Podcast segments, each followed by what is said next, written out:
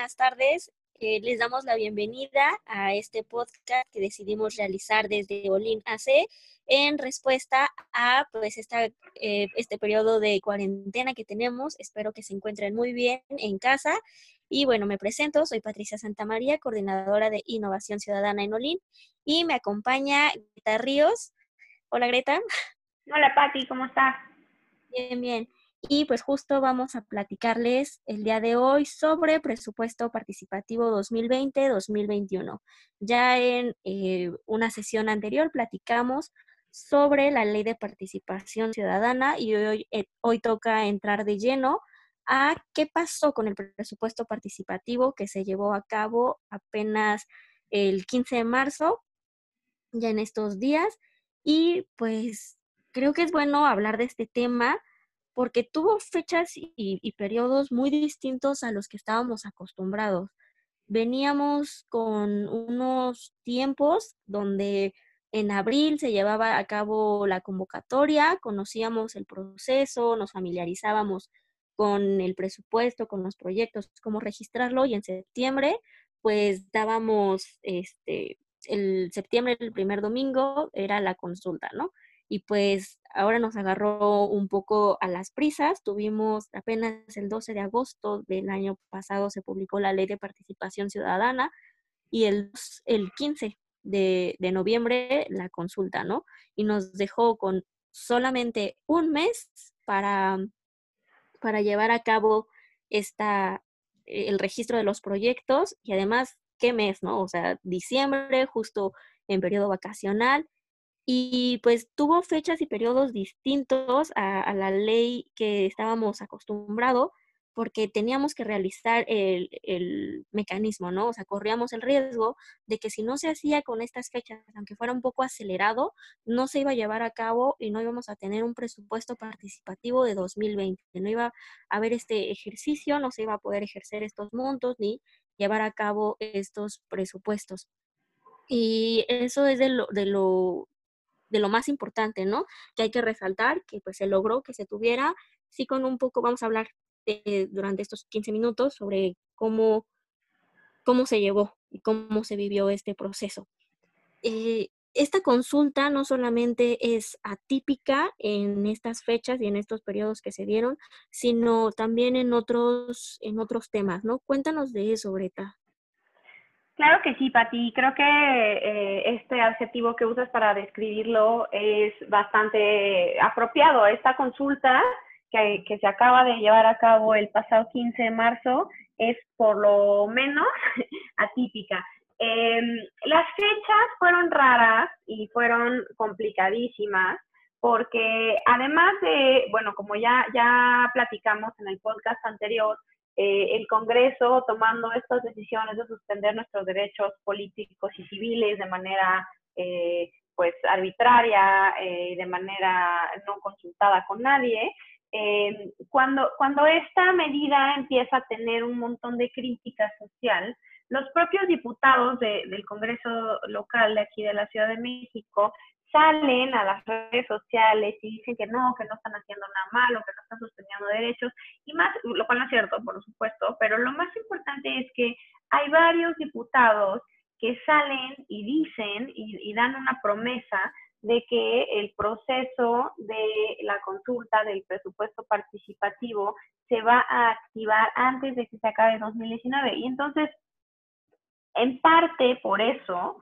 por ejemplo, bueno, ahí pueden buscar, hay varios tweets y varias evidencias, pero por ejemplo hay un tweet muy importante de la diputada Gaby Osorio, en donde ella dice que ella se compromete a que esta consulta se va a activar antes de que acabe 2019. Entonces, pues claramente cuando la ley se aprueba en agosto, pues ellos tienen que poner un transitorio en donde explican que este año se va a hacer de una manera diferente y se va a lanzar la convocatoria en noviembre, lo cual hace que pues, los periodos para registrar proyectos y para registrar a personas que quieran ser parte de las comisiones de participación comunitaria, pues sean bastante atípicos.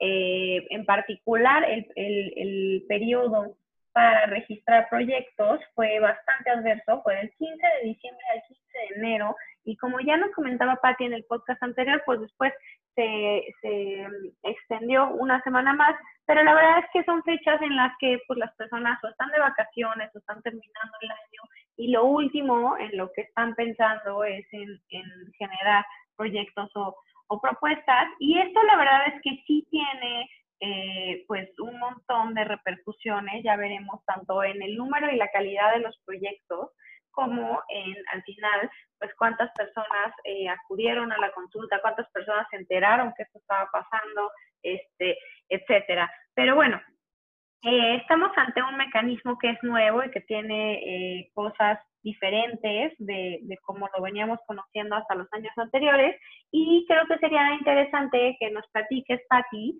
cuáles son las diferencias más importantes entre este mecanismo que tenemos ahora y el de los años anteriores.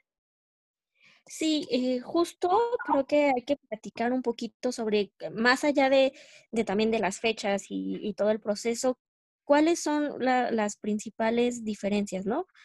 Bueno, para empezar hablemos sobre qué porcentaje se destinó este año y cómo es que va a ir evolucionando. Conocíamos que el presupuesto participativo se le destinaba el 3% del presupuesto anual de cada alcaldía. Esto cambia en este año y al final, en las diferentes iniciativas se contemplaba un aumento del 5%. Cuando se publica la ley, pues nos dimos cuenta que ni 3 ni 5, se quedó en 4%, pero pues iba a tener un crecimiento progresivo, ¿no? En 2020 iba a ser, bueno, se destina el 3.25% del presupuesto anual de cada alcaldía. Para 2021 aumenta a 1.25% este presupuesto y así progresivamente va a aumentar cada año lo que se destine hasta llegar al 4%, ¿no? Una vez que lleguemos al 4%, pues ahí se detiene el crecimiento y ya cada año será de este monto. Otra de las diferencias principales es que antes pues cualquier persona podía registrar un proyecto de presupuesto participativo. Este año solamente las personas que radican en esa colonia pueden presentar proyectos para su colonia. Otro gran cambio fue, por ejemplo, pues cómo se iba a distribuir el presupuesto de cada alcaldía. Años anteriores conocíamos que el 3% se dividía entre el número total de las colonias y pueblos y barrios originarios de esa unidad territorial, de esa colonia. A partir de este año, la mitad de ese 3.25 o 3.50%, etcétera, la mitad se va a dividir entre el número total de las colonias, pueblos y barrios originarios, o sea, como lo veníamos conociendo, y la otra mitad se va a distribuir dependiendo el índice delictivo, la población que haya en esa colonia, un índice de desarrollo, demás factores que estén en esa unidad, ¿no? Entonces, pues tenemos que ahora ya no se va a tener la misma cantidad de presupuesto para cada colonia. Esos son, yo creo que de los tres cambios que vimos y que la gente conoció en este proceso. Digo, hay también más cambios. Tenemos los comités de ejecución, tenemos los comités de vigilancia, tenemos un órgano dictaminador que se incluyó, tenemos más participación de ciudadanía en este proceso y es algo que también hay que considerar para los futuros años, ¿no? Dentro de todos estos cambios tenemos ventajas y desventajas bien importantes que surgieron en este proceso, ¿no? Y que parte de que la población no lo conociera fue que también pues su evolución, su implementación, cómo vamos a terminar este proceso, ¿no? A ver si fue desventaja o si desventaja. ¿Tú cómo lo ves, Greta? Claro, pues la verdad es un debate interesante, si hay ventajas o desventajas. Yo creo que sí hay de las dos. Por ejemplo, ventajas, pues me parece muy ventajoso que ahora existe la figura del órgano de dictaminación, que es quien decide, ya no es solo la alcaldía, sino hay un órgano de dictaminación que tiene la participación de 5 expertos independientes de manera oficial, que son los que están determinando sobre la viabilidad, tanto legal como ambiental, como económica, como técnica, de los proyectos. Como bien sabemos, pues antes este comité se integraba por personas de la alcaldía y a veces sus sesiones ni siquiera eran públicas, los dictámenes no estaban fundados, ni motivados, ni firmados, y a partir de este año, pues el comité, digamos que es mucho más robusto y tiene pues un poco más de objetividad, ¿no? Creo que esa es una ventaja muy clara y creo que pues trabajando de la mano con estos comités de dictaminación vamos a poder tener un proceso más objetivo. Otra ventaja, creo, es que la ley ya contempla por primera vez que existe responsabilidad penal y administrativa por el mal uso de los recursos del presupuesto participativo. Como bien sabemos, uno de los principales problemas que existía en el pasado en el tema de presupuesto participativo era que el ejercicio de los recursos pues se hacía a través de la alcaldía y era hecho de una manera casi discrecional, era un recurso que además la alcaldía reportaba, o sea, no reportaba a nadie más que a sí misma la aplicación de ese recurso, y ahora pues vamos a tener tanto un comité de ejecución que va a estar conformado por propios vecinos de la alcaldía, como también un comité de vigilancia que va a estar, pues, valga la redundancia, vigilando que la erogación del recurso se haga de una manera, pues, legal y enfocada a los objetivos del proyecto. Sin embargo, ahí hay una desventaja y creo que vamos a tener un montón de fallas en la implementación, porque la ley es muy clara en que el recurso lo van a ejercer de manera directa los miembros del comité de ejecución. Y aquí creo que ya en la aplicación pues vamos a poder tener un montón de problemas, porque incluso desde una perspectiva fiscal pues no es nada menor que a una cuenta de un particular de repente le caigan sin ningún tipo de justificación fiscal dinero público, ¿no? O sea, si de repente mañana en mi cuenta amanece 600,000 o 1,000,000 de pesos, pues claro que Hacienda eso le va a generar un poco rojo, y entonces en la implementación pues vamos a tener ahí algunos problemas. Se ha hablado, por ejemplo, de la posibilidad de que se cree una cuenta mancomunada para el comité de ejecución. Sin embargo, el comité de ejecución no tiene una figura legal, no es una asociación civil, no es una sociedad. Entonces, pues ahí vamos a tener un montón de problemas en la ejecución. Y bueno, pues también creo que algo que contemplaba la ley, por ejemplo, que de lo que hablamos ya en el podcast pasado, es que el tipo de proyectos que se podían registrar no deberían de haber subsanado ni suplido las funciones de la alcaldía. Y en ese sentido, pues no estoy tan segura de que eso se haya cumplido. ¿Tú qué opinas, Pati? Creo que hablar sobre los proyectos que se registraron es también todo un tema, ¿no? Justo algo que creo que faltaba en la ley era una forma de tener más homogéneo los proyectos que se podían registrar, ¿no? Una especie, quizás nos serviría una especie de reglamento, de características, de reglas, de qué proyectos se pueden registrar, ¿no?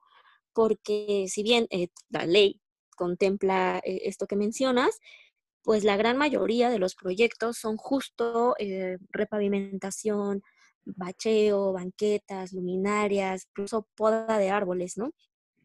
Que claramente la ley orgánica de las alcaldías menciona que esos son proyectos, son actividades destinadas a la alcaldía, ¿no? Que la alcaldía por sí misma pues tiene que realizarlas. Y bueno, a ver, años anteriores estos son los proyectos que triunfaban junto con tinacos, calentadores, pintura de fachadas, ya nos comentaste, ¿no? En casos de alcaldías que pantallas, incluso pantallas, laptops y computadoras. Creo que este año todavía se veían esos proyectos clientelares, ¿no? Que no beneficiaban a una colectividad, a una comunidad, sino que se destinaban recursos públicos a particulares. Y al no tener esto que te comentaba, este reglamento que pues todas las alcaldías siguieran, tenemos alcaldías donde sí se aceptaron todavía, todavía pantallas y laptops, y alcaldías que desde el principio dijeron no, no pasan estos proyectos clientelares, ya se acabaron los proyectos de tinacos que no benefician a toda una colonia, sino a unos cuantos. Y también creo que algo que está muy padre es que en años anteriores ya se venía dando este premio a los proyectos innovadores, y creo que también pudimos ver muchos proyectos de estos, ¿no? Proyectos que ya estaban destinados a un mejoramiento ambiental y colectivo, y que estaban innovando en la manera en la que esos recursos se iban a destinar para beneficiar a toda la colectividad. También se vieron, también vimos proyectos, y este fue un caso que todas las alcaldías mencionaban, ¿no? Un proyecto que estaba registrado hasta 500 veces en toda la ciudad, se registró en todas las alcaldías un mismo proyecto, ¿no? Entonces creo que sí hubo mucha, sí se observó mucho sobre qué proyectos estaban innovando, qué proyectos eran repetitivos. Algo que también pues creo que nos faltó mencionar es las asambleas que se realizaron en cada colonia, y que bueno, hubieron colonias donde solamente asistieron 2 personas, colonias donde no pasaron más de 20 personas a emitir su opinión, y que no coincidían, ni siquiera estas asambleas se hicieron para conocer cuáles eran los temas prioritarios y urgentes para las colonias, y bueno, al momento de ver los proyectos registrados ni siquiera coinciden, ¿no? Cuáles son los temas prioritarios con el tipo de proyectos que se están registrando. O sea, la asamblea pasó casi desapercibida para muchas colonias.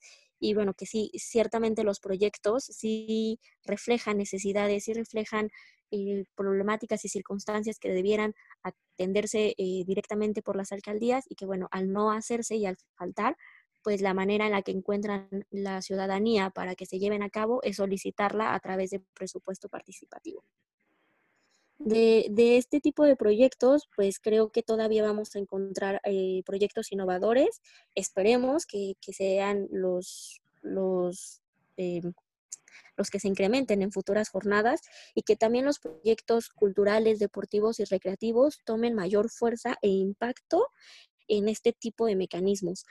Creo que hablar de innovación es algo bien importante en estos mecanismos, porque toda la ciudadanía es partícipe de eso.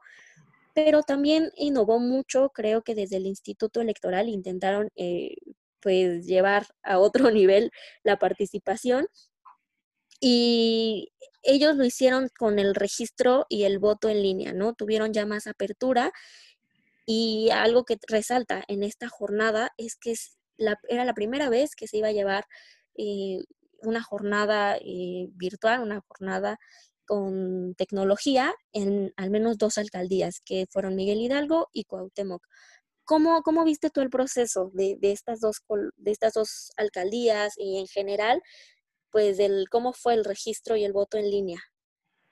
Híjole, pues este es un tema bien álgido, la verdad, porque sabemos que el Instituto Electoral llevaba años tratando de impulsar que nuestra democracia, sobre todo en estos procesos de democracia participativa y directa fuera más, pues como más económico, ¿no? O sea, es mucho más fácil para la mayoría de las personas votar o emitir una opinión desde tu computadora o desde tu teléfono que tener que ir a la casilla, formarte, que te tinten el dedo, etcétera. Entonces, esta era una apuesta muy interesante del Instituto Electoral. La verdad es que ya habíamos tenido algunos otros ejercicios en donde existía la posibilidad de voto electrónico. Yo me acuerdo que por ahí de 2015 o 2014 había incluso en algunos metros casillas en donde había una computadorcita en donde tú podías votar con tu credencial de elector. Sin embargo, este proceso era diferente y era una apuesta porque fue la primera vez que podíamos votar con tablet y que de hecho la ciudadanía no tenía la opción, ni en Cuauhtémoc ni en Miguel Hidalgo, de votar en papel, ¿no? No íbamos a poder votar en la boleta, sino que la idea era que tú llegaras a la casilla y en la casilla existieran dos tablets más, dos tablets de reemplazo por si algo pasaba, y que todas las personas que votaran en esas dos alcaldías en la consulta tuvieran que emitir sus opiniones a través de las tablets. Y pasó algo pues muy lamentable, porque al parecer el sistema colapsó, el sistema en la mañana colapsó como a las 9:30 de la mañana. Se dieron cuenta que estaba tan saturado el sistema. La jornada, ¿no? ¿Manea? Iniciando la jornada. Sí, fue poquito después de que abrían las casillas. Las personas no podían emitir su voto porque como el sistema estaba saturado, se estaba tardando 40, 50 minutos en cada persona. Entonces, al final decidió el Instituto Electoral pues aplicar el plan B, que era justamente llevarles boletas físicas a todas las casillas que estaban instaladas tanto en Miguel Hidalgo como en Cuauhtémoc y votar de manera física. Pero bueno, pues en el cambio de estrategia hubo un montón de problemas y hubo colonias, en particular en Cuauhtémoc, en donde pues grupos organizados, no sabemos organizados por quién, pero aprovecharon este caos para, por ejemplo, tomar las casillas. Entonces, tenemos el ejemplo de mi colonia, que es la Colonia Juárez, en donde, de hecho, toda la consulta se canceló porque hubo un grupo de personas que llegó a la casilla cuando estaban montando la parte de las boletas y las urnas, y se robaron las boletas. Entonces, eso hizo que tuvieran que cancelar el proceso para esta colonia, y sé que hay otras 34 colonias en donde también se va a reponer el proceso. No sé exactamente bajo qué condiciones fue en las demás colonias, pero creo que es lamentable porque la verdad es que la idea del voto electrónico es algo en lo que tenemos que estar pensando desde hace ya varios años, y es algo que sí nos puede ayudar a generar una mayor participación ciudadana, porque es más cómodo, porque es mucho más rápido y porque pues está al alcance de la mano cada vez más de más personas. Entonces sí es lamentable, yo creo que vamos a pasar algunos años, algunos ejercicios sin volver a saber de este tema de las consultas virtuales, porque creo que nos llevamos una muy mala experiencia. Y fuera de eso, pues no sé qué nos quieras decir sobre el desarrollo de la consulta. Yo creo que estuvo bastante bien. Sí, o sea, en general creo que en la consulta, en las casillas que me tocó, la oportunidad de observar y de estar presente, lo vi bastante tranquilo. Definitivamente todavía falta mucha participación por parte de la ciudadanía. En esta ocasión tuvimos el 5.3%, me parece, de la participación, que sigue estando bajo en su totalidad, pero por ejemplo escuchamos muchos comentarios de vecinas y vecinos de las 16 alcaldías que mencionaban, ¿no? Como, oye, es que yo sí vi acarreo en mi casilla, yo sí vi cómo estaban entregando despensas, es que me cerraron la casilla antes, o sea, como diferentes pues comentarios que quizá no está padre, pero pues que sí ya conocemos.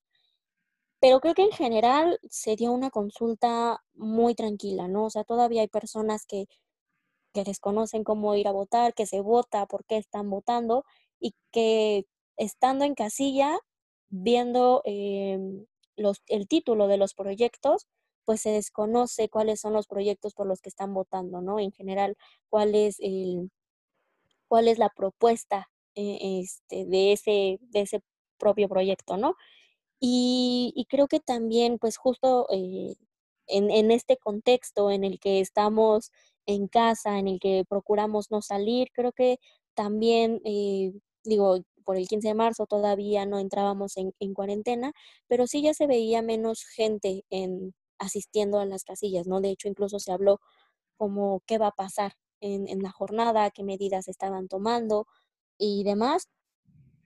Pero creo que es una buena experiencia, fue una buena experiencia, considerando que era la primera vez que se estaba implementando con esta ley, con esta nueva ley, y pues también era la primera vez que se estaba implementando un proceso para 2 años, ¿no?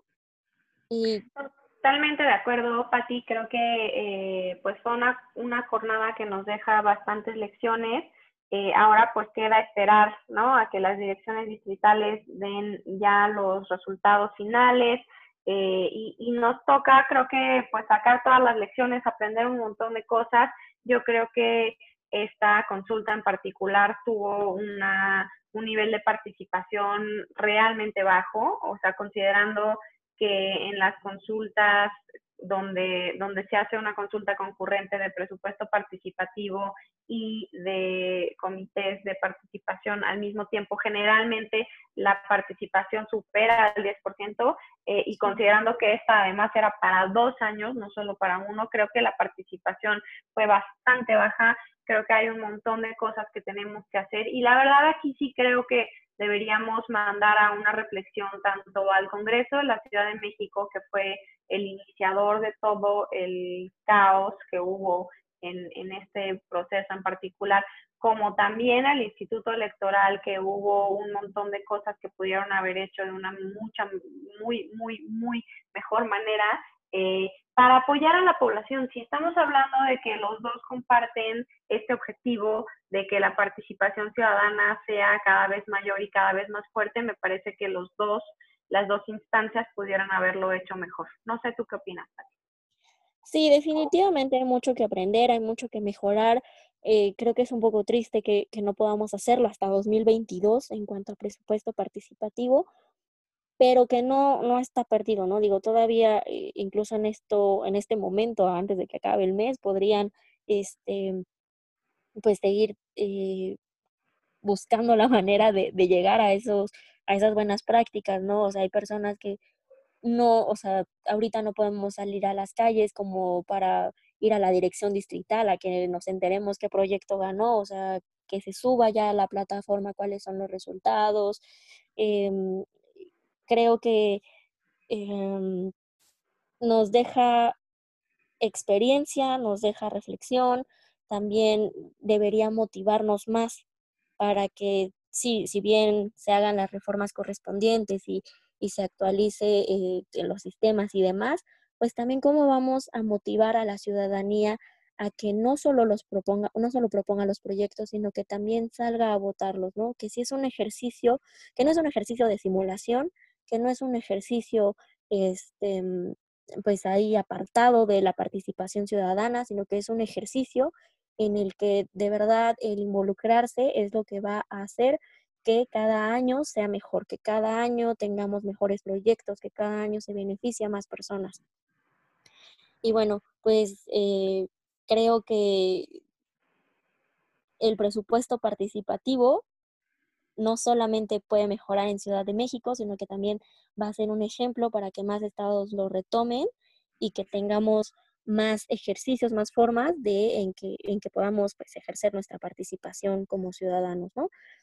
Pues creo que hasta acá llegamos con el podcast de hoy. Esperemos que se hayan emocionado tanto como nosotras, que también les guste la participación ciudadana, el presupuesto participativo, y que nos dejen comentarios, que nos dejen preguntas sobre qué otros temas les gustaría que habláramos, a lo mejor que profundicemos cómo se llevaron a cabo el dictamen dentro del órgano dictaminador con las alcaldías, que profundicemos alguno de estos temas que tocamos el día de hoy. Escríbanos, coméntenos y pues ayúdenos a compartir en estos tiempos en los que todos estamos en casa este podcast. Pues muchísimas gracias, amigos. Gracias. Aprovechemos. Gracias a ti,